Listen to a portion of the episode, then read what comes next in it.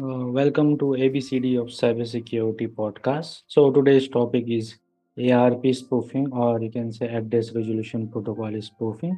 So basically, you know, we have to understand what is ARP. It's a address resolution protocol which we use to convert the IP address into the MAC address, working as a data link layer in as comparing with the you know, OSI layer. So that's the you know, communication which help us to identify the local area network that which system is communicating to which communication systems or the host systems.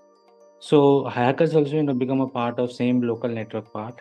And what actually they do, they will just you know monitor and perform man in the middle attack, what we call as you know part of spying something.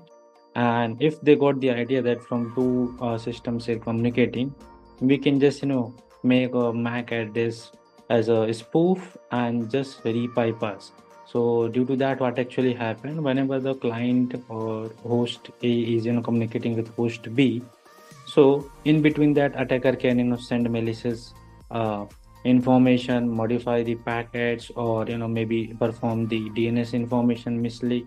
Due to that, what actually happened, we can perform the man in the middle or spoofing kind of or phishing kind of you know attacks. So that's what we call as a ARP spoof attack.